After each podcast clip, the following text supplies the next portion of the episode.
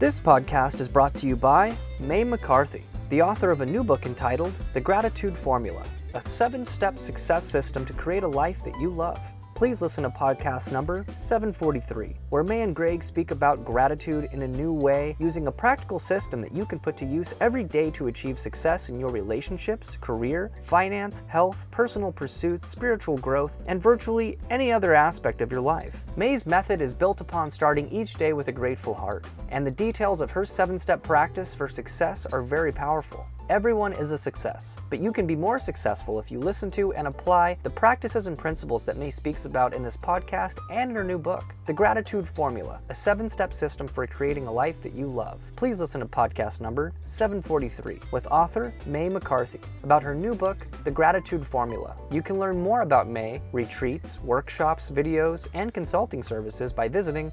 www.maymccarthy.com. Thanks for listening. Welcome back to Inside Personal Growth. This is Greg Voisin, the host of Inside Personal Growth.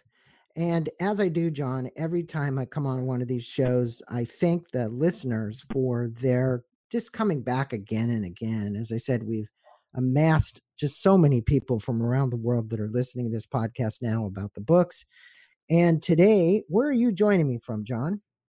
I am in Cleveland, Ohio. Cleveland, Ohio. Well, that's a great spot. I don't know what it's like today because we're talking on September 3rd, I think it is. So hopefully you're having a beautiful day there. And we, we are, in fact. We are, good. in fact. We're, we're always grateful for sun and no snow. well, John Brandt is the author of Nincompoopery Why Your Customers Hate You and How to Fix It. Uh, this is a great book. We're going to be talking with John today about that. But, John, I'm going to let my listeners know something about you. He is the CEO and founder of MPI Group, which has devoted more than two decades to studying leadership and effective purpose driven organizations, an expert on how companies can adapt themselves to the realities of new markets, new corporate structures, and new customer expectations. Uh, John is an accomplished management innovator and internationally recognized expert on manufacturing, technology, and performance management.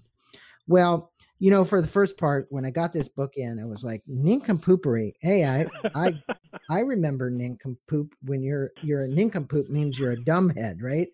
Um, I remember that from school. So, you know, how did this whole thing come about for you about, you know, actually when you think about it, I'd never seen a book with that title, so that's got to be a great way to capture people's attention. Um, what does this whole nincompoopery have to do with our listeners and them wanting to buy your book? Well, it is because most of us um, are are either victims of and often terribly enough in our businesses we are we are perpetrators of nincompoopery and nincompoopery is the corporate stupidity that happens when customers want something from us or we want something from somebody and we don't get it and nobody seems to know how to fix it. And what happens is just an example you go to the car shop right? You take your car in you're going to get it fixed and maybe you're driving home and you realize you've been waiting for two or three hours there and all of a sudden you realize the car wasn't actually fixed and at that point, you've got this awful choice. Do I drive an unsafe car or a car that's not fixed, or do I take it back and do I wait again? And what happens is we think, oh my gosh, you know, the, the mechanic who did this, he or she is a nincompoop. And the mechanic's boss probably says, oh my gosh, are you a nincompoop? And it all goes down the line. And yet, and the, the dealership loses money. We're mad. They might lose us as a customer. And yet, when you start analyzing this, and we've done research across more than 50,000 companies, when you start looking at this, almost always it's never the nincompoop or the supposed nincompoop, it's always the nincompoopery. And what I mean by that is the, the corporate is the way a company has not set itself up to deliver value to a customer efficiently. Because in that instance, for example, well, maybe the mechanic forgot to do something, but was the mechanic trained properly? Were they trained? And, and a lot of times what we see is industry after industry, people will train somebody on a technical skill, but they won't train them on an improvement methodology, or they won't train them on how to make a process better. Because, for example, in this instance, a simple checklist would have been a great idea. And so it's not really the mechanic's fault. It's the fault of the people, the managers, and those running the business who haven't set it up in a way where customers get what they want and where their employees don't have to be seen as nincompoops. And we see this over and over again And what's really irritating about it is that most of the time, the people in these businesses, if it's our businesses, the business we're, businesses that we are we're buying from, everybody knows that it's going wrong, but nobody seems to know how to fix it because yeah, nobody will take the time to do it. And that's what that's what drives me crazy. It's the reason I wrote the book. It's like this is not that hard to fix. Here's the things to focus on that we've seen it you know, when we look across these 50,000 companies. This is what they do.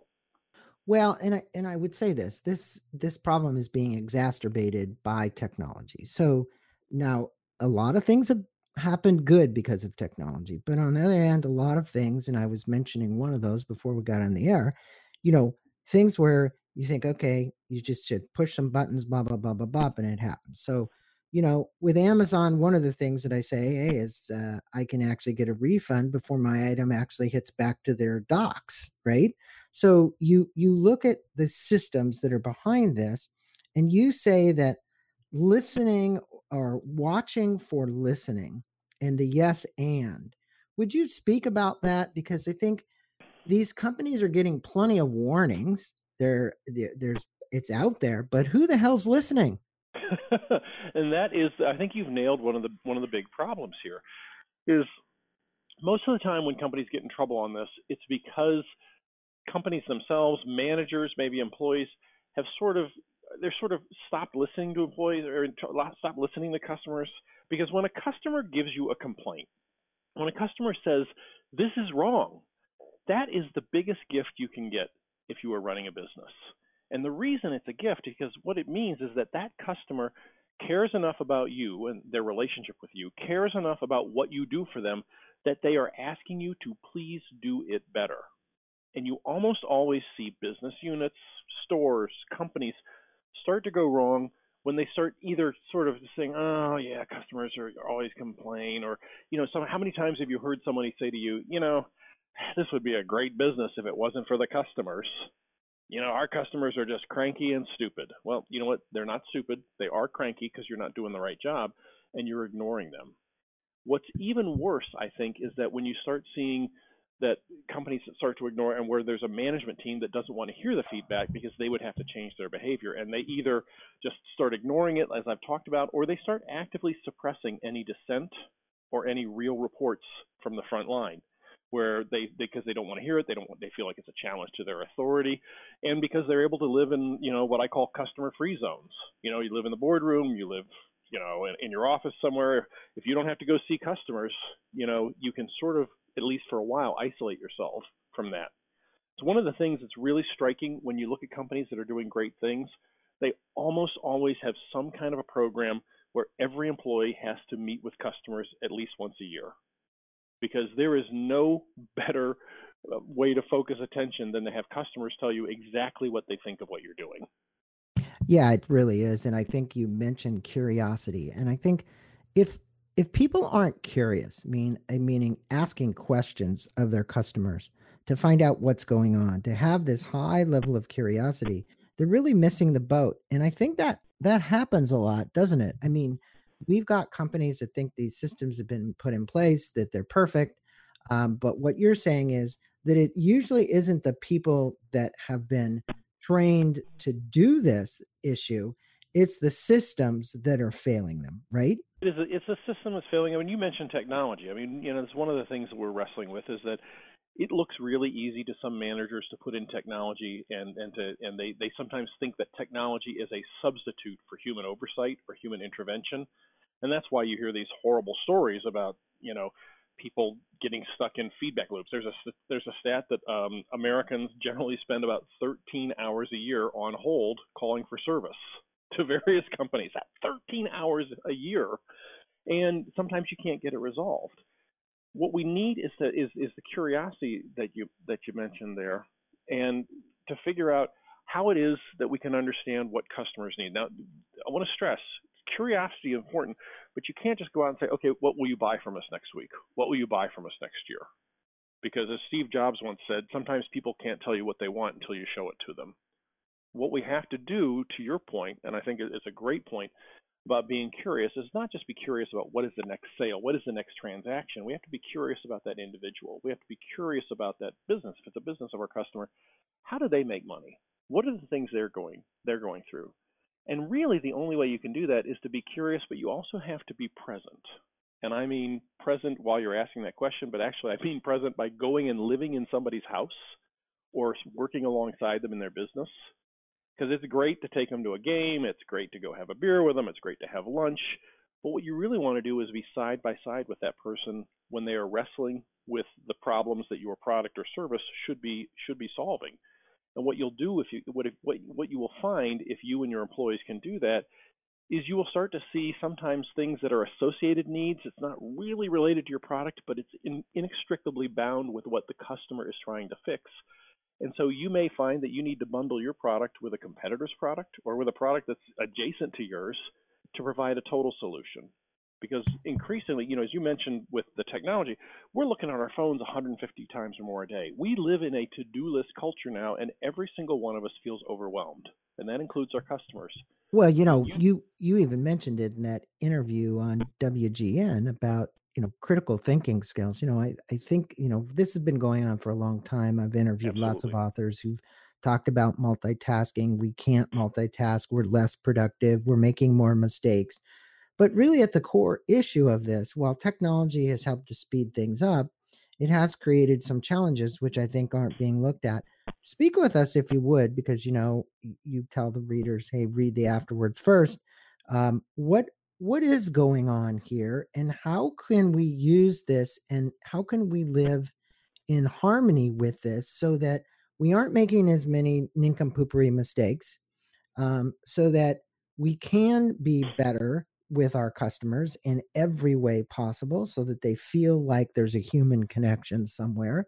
I think that's one of the biggest things you know you get into um, you get into voicemail hell and Mm-hmm. you you go through six seven eight different people to get there and you finally get there you're so exhausted that and then that person isn't the person to answer what you need to have answered because it's so complex right so Right. it's it's like how do you help a company because you're the guy that comes in and tries to fix these systems how do you help a company get through some of that crap It's it's really challenging. It, it- I mean, it starts out with what we've already talked about, going out and, and talking to the customers, but then it's like thinking through, you know, what are our, who do we want for employees?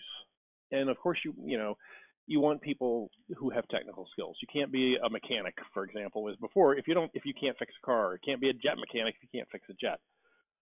But it starts with figuring out, okay, beyond that though, what do we want to hire? And it really comes down to to talking about character. That's the, so. This is the first thing.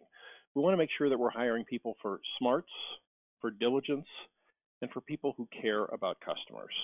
And if you do that, then you can screw up in lots of other ways, and and make it right. And you know, an example of this is, you know, we can we can do we can put all these systems into place, as you mentioned. We can put all these technologies into place. But what we really need to focus on is what's going to happen when we're not there, when the system fails. Um, and why that is, is because when you look at the developed world right now, we don't really see an organizational model that works that isn't decentralized.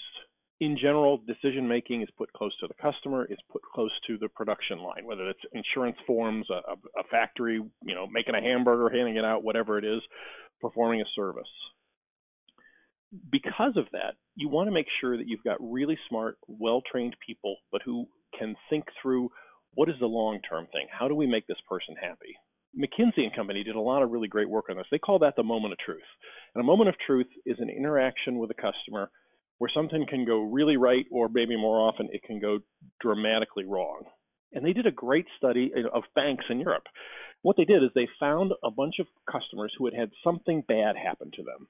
You know, their their uh, there was a bank error, they had a check put on hold, they got financial advice maybe that didn't work out, whatever it was, and they were able to segment them by did they have a positive impact?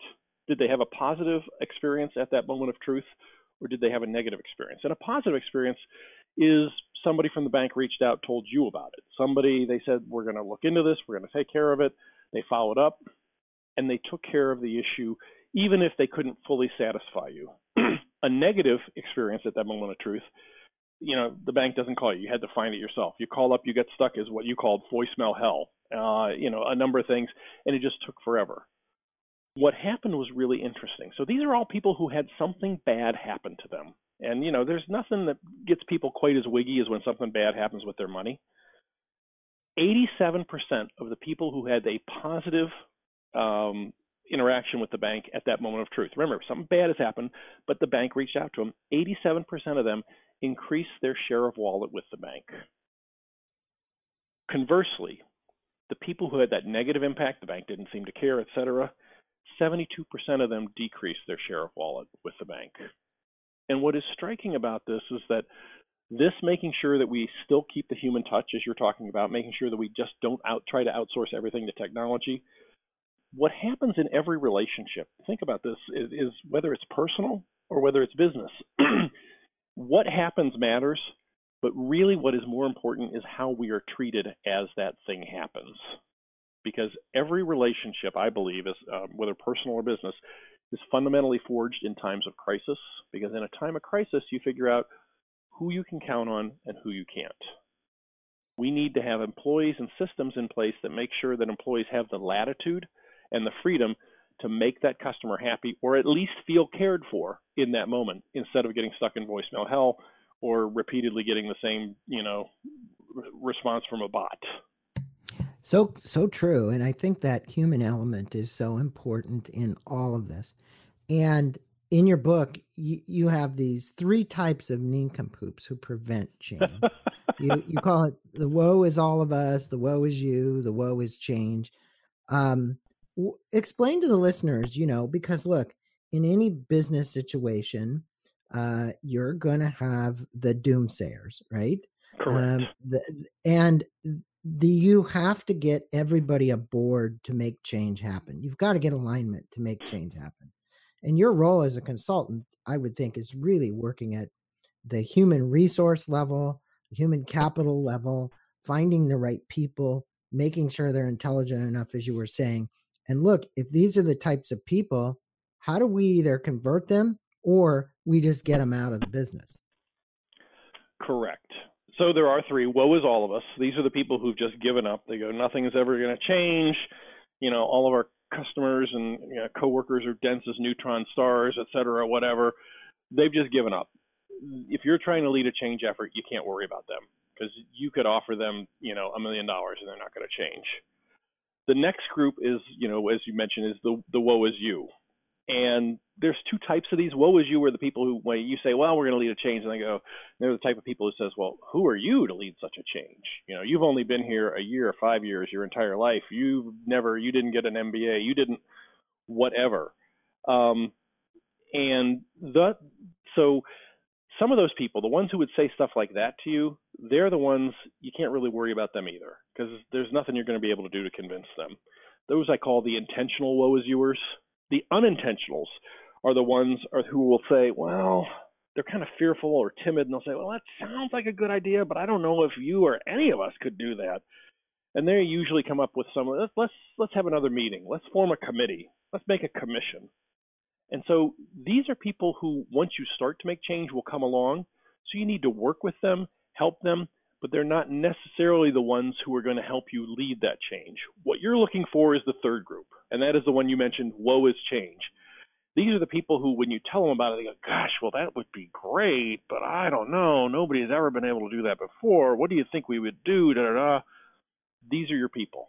These are the ones who, if you can show them how it could work, how it could change, how it could better make a better life for their customers, their community, and themselves, they are the ones who will work with you. You'll eventually then con- convince the unintentionals, and then the other ones will come along, or they won't, and they'll go somewhere else. You know, maybe yeah, to that's, maybe that's maybe a, to a nincompoop store. Well, I think in that third level, those are the people that are curious, right? Those are the people that that have high levels of curiosity. They love to solve problems and they want to help, right? More than anything, Correct. I think the key is having this attitude of helping and serving, trying to find solutions and thinking outside the dots, right? It's like, how do I make this all happen? I mean, there's got to be a better way to do it. I was just at a think tank up in Silicon Valley for three days. And I think one of the things that we have happen, John, is we come into a lot of things with assumptions, preset of assumptions, right? Yes. That we know things, or presumptions, I should say, uh, that as well. And the reality is is that that's not a place to come from. You have to let all that down if you're going to try and solve some of these problems. And it's very hard when you enter something with no context because you think there's got to be a context to do it from. But if i'm going to deconstruct something if you're going to tell somebody out there listening today how would you tell them to kind of deconstruct reconstruct and build it better? Mm-hmm. while you're continuing to operate it. While you're continuing to operate it get paychecks and make money you hope yeah what what what advice would you have to actually do that for some of our listeners you know, I think you have to to step back and talk about, you know, there's for specific processes, there's lots of ways to do it. I think the bigger thing, if you're trying to lead a change like that, is to think about what do you actually need to do to lead change. And we talked about the types of people. We kind of had a little fun with that. The thing about change that we forget when we see a need for it or we see ourselves as a potential change agent is that we get so excited that sometimes we will forget that resistance to change is actually pretty much a normal human reaction. You know, everybody says change. It's just uh, usually people only like it if it means nothing is going to be different. Um, and they've, they've, they've, they've, done uh, psychology studies where there was one experiment where people were told that they could get a, they were hooked up to these electrodes and they were told that they could get a harsher electrical jolt now. You know, it was going to feel something like a strong insect bite, or they could get a milder shock later, a strong buzz. 70% of people said, "I'll take the harder shock now." And the and that was a, that was as far as they went with the experiment. They just wanted to see what their response was. It's because even though when people know change or when they know something could be better in the future, the anxiety of waiting and what might happen is so overwhelming that people will choose a bad outcome now to avoid a potentially bad outcome later. And the reason that's significant is that's what happens in our organizations. Every, if you've got an organization that's screwed up, if you've got things that aren't working, the people who are still there have made some sort of accommodation with themselves. Like, eh, it's not so great. I don't like the way we treat customers, but what can you do about it? They've some in some way convinced themselves. What you have to do is explain what the change is going to be, and then have to you have to expect resistance to that. And the resistance is going to come, interestingly enough, not because of the nature of the change. You want to change this process. You want to fix inventory. Ah, whatever it is you want to do. It's almost never to the actual change. It is to what the change means to them as individuals. Because Yeah. when you, I'm sorry, go ahead. Oh, well, and I would echo that. I think that's that is so true. What is that change? But you know, you you mentioned this in one of your chapters. You said you start this book with conviction that everybody knows what they need to know to be a leader. Yep. And you covered what you need to know to lead change and how to implement the anti nincompoopery plan within the organization or team. Um, what what is it that people you there's real evident that people don't see most of the time john that you help them see about this anti nincompoopery plan you need to, as you're walking people through the change, you need to think about what are the things that they need.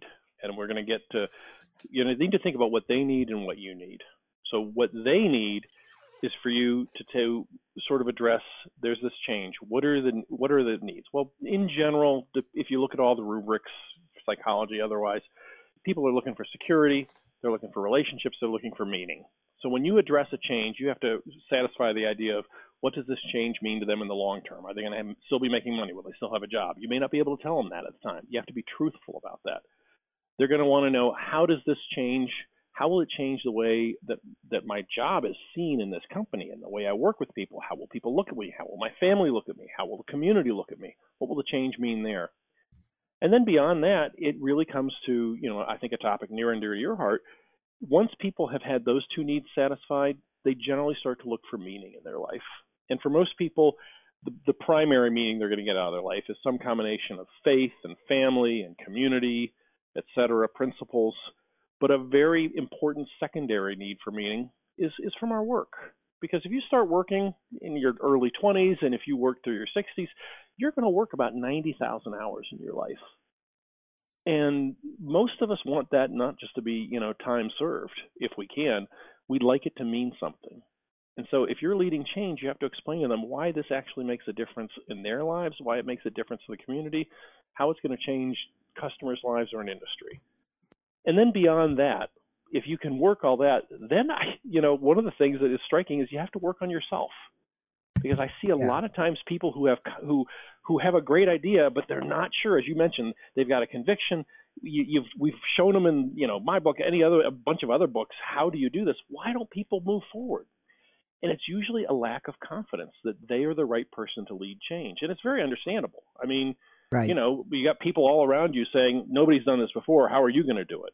You know, and and even worse, we've seen ourselves fail over and over again in life and in business. We've all made mistakes, and we start to believe that that makes us, you know, um, unqualified. In fact, making mistakes and learning from them is how you become qualified to do anything, whether you're playing golf or, or running a business. I think that's an important point. I mean, failure at doing things and learning from your failure, if people, you don't even have to call them failure, call them learning lessons because that's what they are, as long as you don't repeat it. Um, the other thing is, I remember a book that MIT put out called Immunity to Change, right? They mm. studied all these, they studied, they studied these doctors from Kaiser. So these uh, heart patients would go in who'd had heart attacks, and eight out of 10 of them, the doctor would even prescribe it, they'd set out on the track and they wouldn't follow the regiment, right? Mm-hmm. Do your exercise, eat right, you know, all the kind of things that you'd want to do. We're talking eight out of 10. And psychologically, you know, what they've found out, and I think that's where we're at, is this immunity to change is kind of built into that brain of ours. And we literally have to rewire and refire, right? And so you describe three requirements for change in the books. And and I'd like you to talk about that because I think it's important because at the core of all this, we're all human beings. And we can either resist and what we resist persists, or we can really embrace this change and make it something new in our life. How would you tell people to embrace this change? You know, I think one of the things, and this is I've seen in many, many people that I've known, have worked with, and I've seen it in myself, is we tend to have lagging perceptions of ourselves, and we tend to look in a mirror that is fairly distorted. You know, and that is why it's sometimes easier for a friend, you know, a colleague, whatever, to, to say, no, no, no, you you actually can do this. Because we tend to think that you know eh, that we are we we tend to think that we are what we started as. You know if you started as an accountant if you started as a, a front uh, production worker we tend to get we we adopt that as an identity and then we're asked to lead to lead to move up etc we're incredibly nervous about that because we've never done that before and we tend to have these images and you know there's a, a professor at the london business school uh, Herminia Ibarra who wrote a book, Act Like a Leader, Think Like a Leader, and she talked about the fact that when pe- when you have to go through change, you have to actually sort of reinvent your identity, not for other people, but for the way you think about yourself. And when we think it, when we think about it, we think about what is our authenticity. Um, we somehow think if we do something different or, or that, we're being inauthentic. We're not being true to ourselves. But that what she talks about is the fact that if you hold on to that as your authenticity, it's constraining as opposed to expanding because you have to think through the, what she says this is a quote of her she says they think the real them is the past version and that that basket of skills and preferences is what they're going to have for the rest of their lives that's not true we evolve and change as we develop new pre- preferences and we discover capacities that we didn't know we have that's really scary because yeah, what if we fail Right. Even though right. I mean, one of the best quotes I ever heard about that is failure is the key to the kingdom inside. Nobody, nobody, uh, nobody learns, and hardly any of us learn anything from success. What we learn from is when we fail. Most definitely. And I'm going to let my listeners know because you have this MPI group, which is People, Purpose, Profits website. There's toolkits there.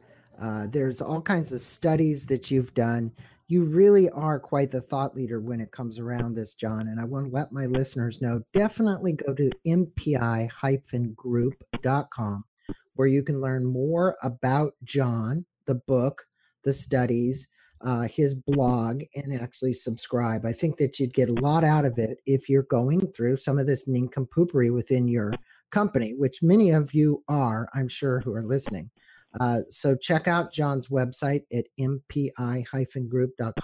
John, is there also a uh, website for the book itself? Yeah, and you can just go to johnrbrandt.com and you know there's you know photos of the the chief nincompoop that would be me and uh, and and stuff about the book as well. johnrbrandt.com all right we'll send them to both. John it's been a pleasure having you on inside personal growth and speaking with our listeners today about your new, new book nincompoopery why your customers hate you and how to fix it. Uh, i would highly recommend going this. So we're going to get um, a, a link to the book at amazon it's a harpercollins book and you got a great quote on the back from a dear, dear friend of mine, Dr. Lance Secretan. Oh, sure, um, yeah. So I've known Lance for a long time. This is a this is a this is a great book. Everybody, go out and get it. Uh, John, thanks for being on Inside Personal Growth and spending a few minutes uh, and and letting our listeners know about nincompoopery. Greg, thank you so much. It's been a, been a lot of fun.